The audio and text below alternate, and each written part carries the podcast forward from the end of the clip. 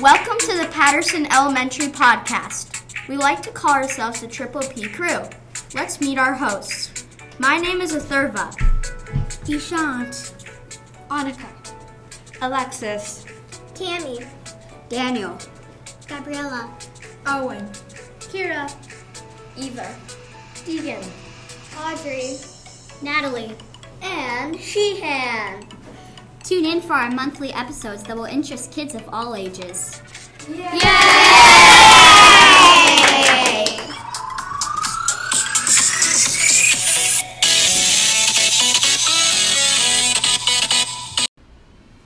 Hello everyone, we are the Triple P crew. In our winter season, I bet some of you are kind of bored staying home, so this is the top 10 places to go over the winter season near us. I'm Sheehan. I'm Monica and starting off with the Maggie Daley Skating Rink in Chicago. In downtown Chicago, there's a place like no other where there's a, where there's a ribbon of ice that winds down a beautiful park in the city. But don't worry if you don't know any own any ice skates, why buy them? Instead, you can rent out ice skates and they're cheap too. And after a long and exhausting day, you can sit down and enjoy some nice hot cocoa at Maggie Daley Park. Wow, that sounds like a lot of fun crammed into one day. Yeah. But did you know that there's a place called the Morton Arboretum in Illinois? No, never heard of it. Well, at the Morton Arboretum, which is in Lisle, Illinois, you'll be surrounded by color as you walk a one mile path with interactive lighting effects that are made by flashing lights.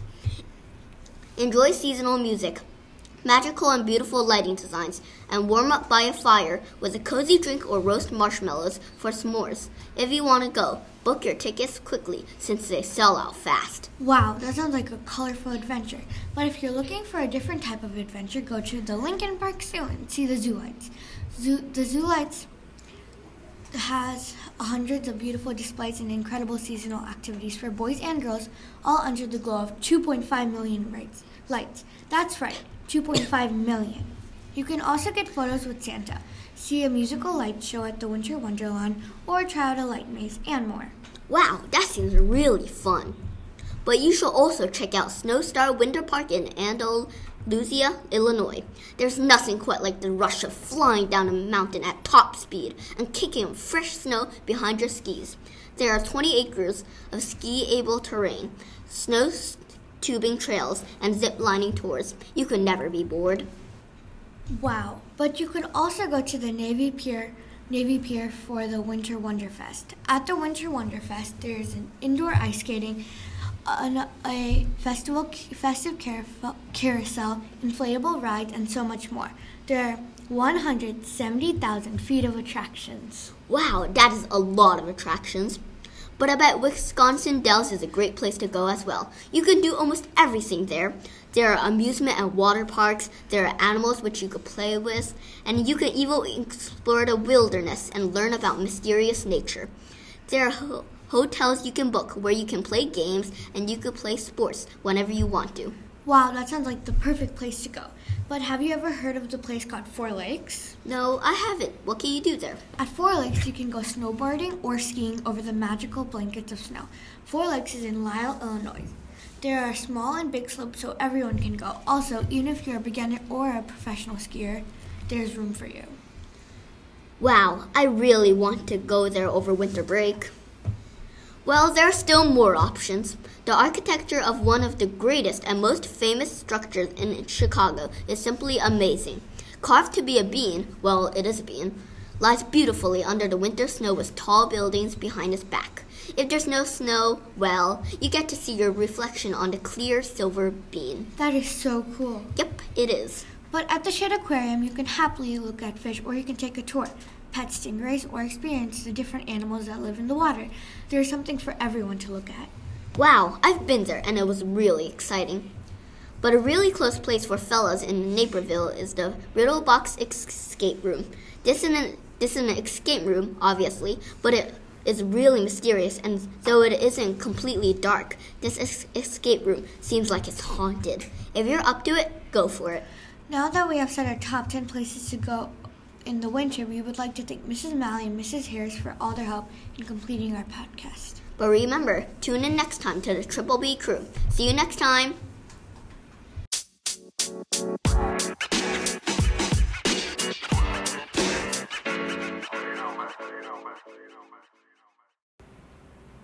Hi, my name is Ishan. And my name is Owen. Ishan, do you know anything that I can buy for $1? McDonald's. You're right, but I want to know something besides fast food that you can buy for one dollar only. In the Philippines, you can get a 20 minute foot massage for $1. That sounds cool. I wish we could get that here.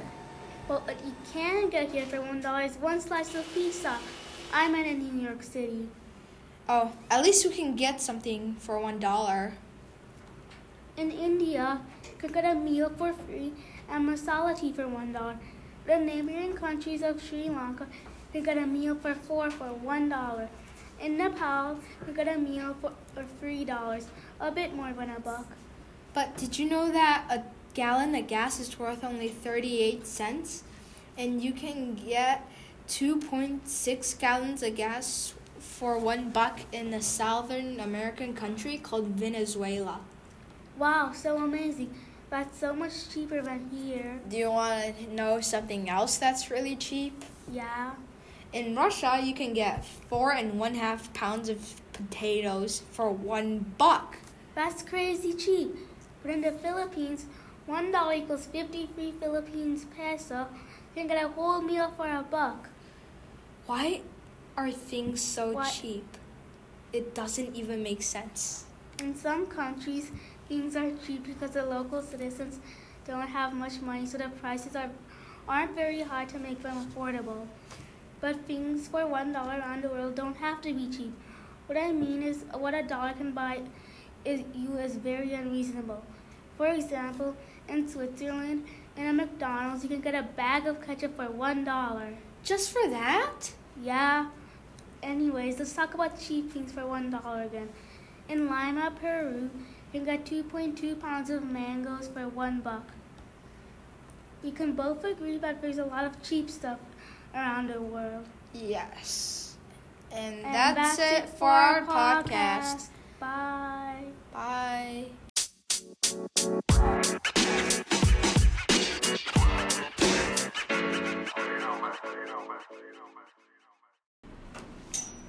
Hi, my name's Atherva, And I'm Eva. and we're the Triple P crew. Hey, Eva, you know how we're going into a new decade, 2020? Yeah, I know. I can't wait to see all the new things that'll come out during 2020 through 2030. Although I will miss the 2010 through 2020 decade. Hey, do you know about a decade called the 80s? I've heard of it, but I don't really know what it is. I do want to learn about it. You probably have. It is a very popular decade. Oh, cool. I have a lot of questions about how, how people lived in the 80s, but I'll start off with one. What kinds of entertainment did they have? Well, in the 80s, if you wanted to play video games, you would be at an arcade or on a Nintendo. Throughout the 80s, playing games at an arcade was very typical. Some games at an arcade that you could play were Pac Man, Dig Dug, Galaga, Frogger, Donkey Kong, Q*bert, Tapper, Duck Hunt, Duck Hunt and etc. But did you know that the early 80s were the golden age for arcades and were very popular? Arcades had up to 35 million people in 1980s, 1980. This led some parents concerned that video games would make their kids skip school. But in 1985, something big happened to the video game industry. The mm-hmm. Nintendo Entertainment System came out. But before I tell you about the Nintendo, let me tell you about the company. Nintendo was founded on September 23, 1889, in Japan by Fu- Fusajiro Yamauchi, and it was the first. It was, and it was first a playing card company. I don't mean to cut you off, but I caught something. In 1889, uh, 1889 is 100 years before 1989, which is still in the 80s. Did Nintendo make anything for their 100th anniversary? I'm getting to that, but good catch. Back to Nintendo. In the 80s, multiple Nintendo systems got released. In 1985, The Nintendo Entertainment System was released in the United States. This console is also known as Famicom in Japan. The Nintendo Entertainment System sold for $132.28 in the 80s. Nowadays, that would be $169.43. But wait, there's still more. In 1989, Nintendo released the Game Boy. So, yes, to answer your question, Eva, Nintendo did make something for their 100th anniversary. Just not something special, in my opinion. Cool. I also agree with you. Nintendo could have done something a little more special. Back to the Game Boy, Game Boy though. It was released on August 21st, 1989, and in, Jap- in and in Japan, it was released on April 21st, 1989. And its screen wasn't a color screen. In the 90s, though, Nintendo would release a colored version of the Game Boy. Nintendo made more products in the 90s and still make products today, products today, like the Nintendo Switch. Hey, didn't Apple release some products in the 80s? Because I'm a big fan of Apple. Sir, you're, you are certainly right. Can you tell us a little about it? Sure thing. In 1984, which is 35 years ago, Steve Jobs, the founder of Apple, made the Macintosh. This started the computer evolution of what we know, know as a Mac. Six different Macintosh computers were released in the 1980s alone. Hey, I think I know how they listened to music in the 80s. They used record players. Not exactly, but they did use those in the 70s. Oh man, I thought I knew something. That's okay. In the 80s, they used the Walkman, which was made by Sony. How the Walkman worked was you would put a tape in it and it would play. Also, you might have seen a Walkman in Raina Telgemeier's book Sisters and Smile. Another machine that people used to watch entertainment in the 80s was a VCR. Mm-hmm. The VCR and the Walkman are both cassette players. Unlike the Walkman, the VCR would play movies and TV, and you couldn't hold the VCR like a Walkman because the VCR was a box. also, some VCRs had remotes and others didn't. Another invention made in the 1980s was the camcorder. The camcorder was a video recorder made by companies like Sony and Canon. Camcorders are also used today. The only difference between 1980s camcorders and today's camcorders camcorders is that today camcorders use analog inputs to connect your video to your computer and watch it. But back but back in the 80s they used tapes and put them in a VCR to watch it. Wow, thanks for telling me about the 80s tech. I thought most of the original tech came from the 2000s decade. I think a lot of modern products today evolved from these 80 products. You're welcome, and you're absolutely correct. One last question. What did they snack on in the 80s? Some popular snacks in the 80s were Totino's pizza rolls, Pop Tarts, Doritos, cheese balls, tricolor pasta salad, fruit snacks, McDonald's, sloppy joes, bread bowls, jello pudding pops, and TCBY. To go along with those, people like to drink Capri Sun. In the 80s, Capri Sun was one of the most typical drinks, and if you were a child in the 80s, this made you the official cool kid. I've heard of some of those. Nice, but did you know Jello pudding pops are, no longer available? In the 80s, they were very, very popular. In the first year, 1980, they made 100 million in sales, and in 1985, a whopping 300 million. Now, you might have heard of TCBY, the country's best yogurt. It was founded by Frank Hickingbotham, Hickingbotham in 1981 in Little Rock, Arkansas. Some interesting fa- facts about TCBY is that until its founding until 1984, TCBY stood for This Can't Be Yogurt. Until an old competitor, I Can't Believe This Is Yogurt, successfully sued TCBY for the similarity between the names. Yum, they sound delicious. Also, I think it's cool but sad that TCBY got sued for name similarity. What else do you have to say? Now, I don't know if you count this as food, but Big League Chew was big in the 80s. This gum was invented by Rob Nelson, who is a professional pitcher himself. This gum came inside small pouches with unique cartoon characters on each pouch.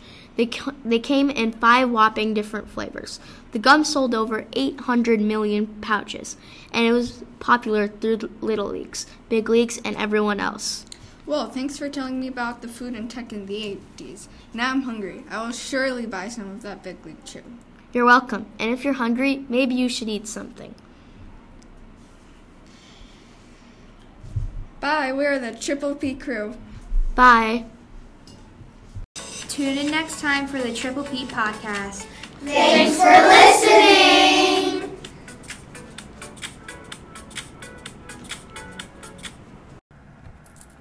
Hi, I'm Natalie. Hi, I'm Monica. And we're part of the Triple P crew. We have realized that a lot of our podcasts that the Triple P crew have done have been for the older kids. So, to you, all the kindergartners and first graders, or anyone who likes Winnie the Pooh, this is for you. We are going to explain the origin story of Winnie the Pooh. It all started when a man named Harry Colebourn looked out the train window and saw a bear at the station. He got off the train, and the man holding her leash said she was for sale.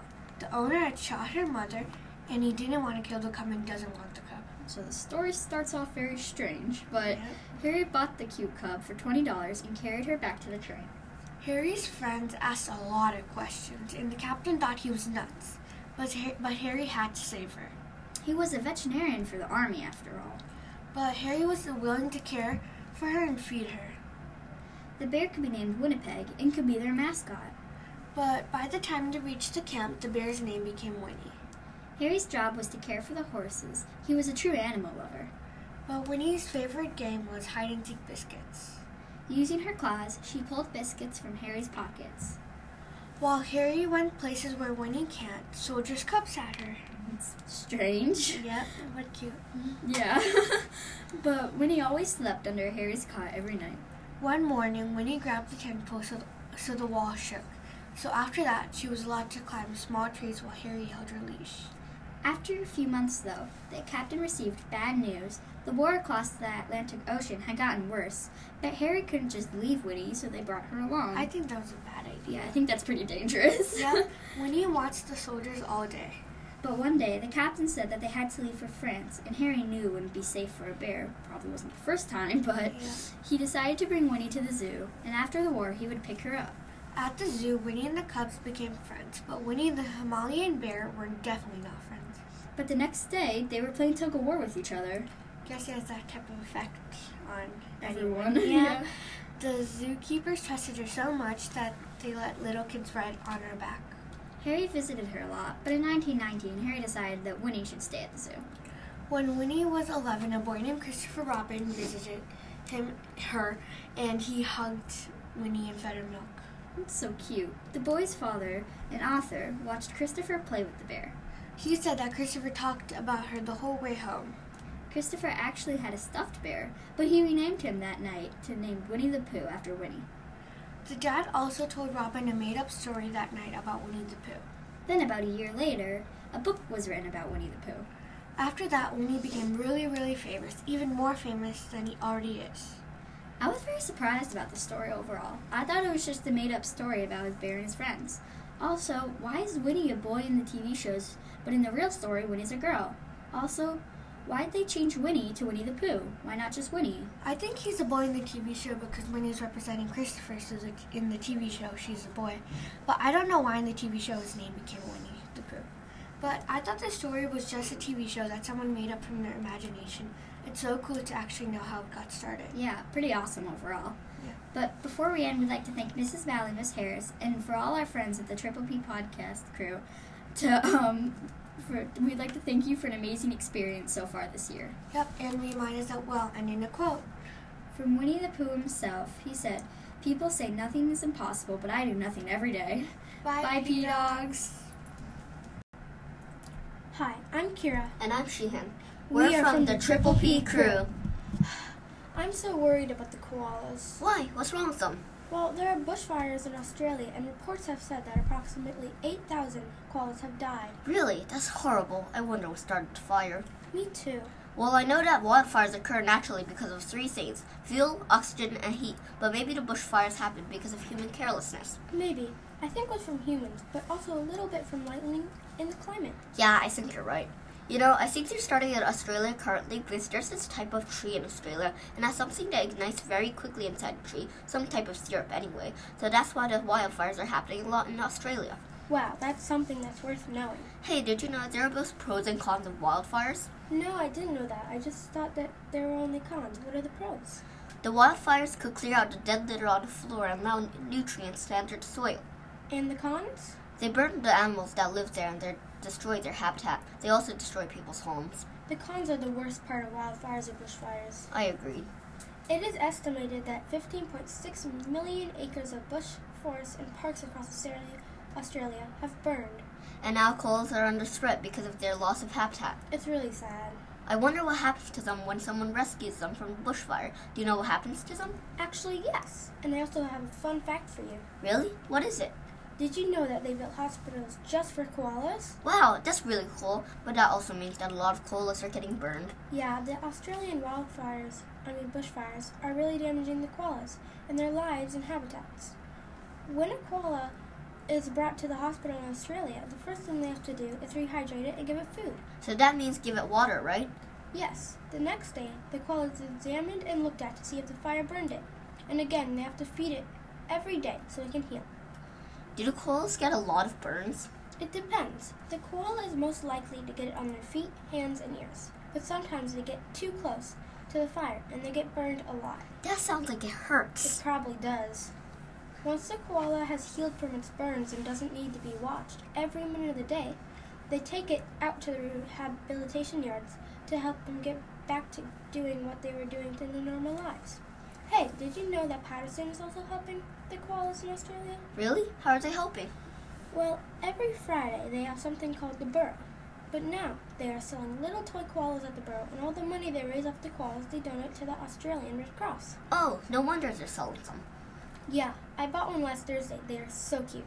Well, I think that's gonna wrap it up for today. Be sure to check out the koalas at the Burrow every Friday. Bye. Hi,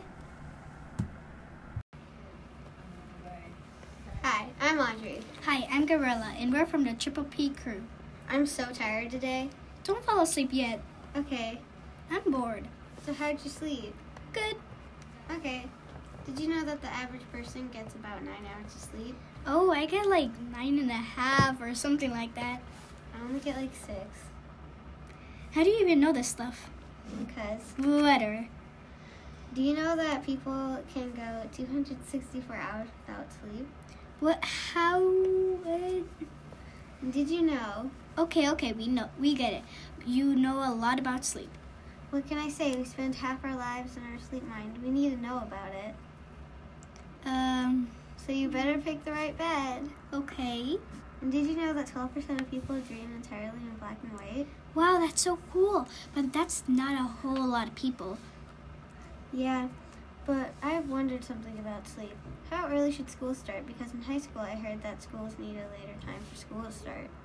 Oh, actually, this time I know the answer.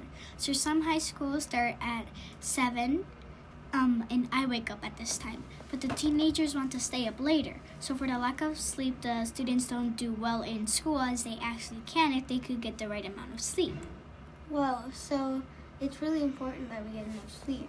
Yeah, it really is. But since the high schoolers start early, students don't get enough sleep. So because of this, they don't get the grades they can if they get enough sleep.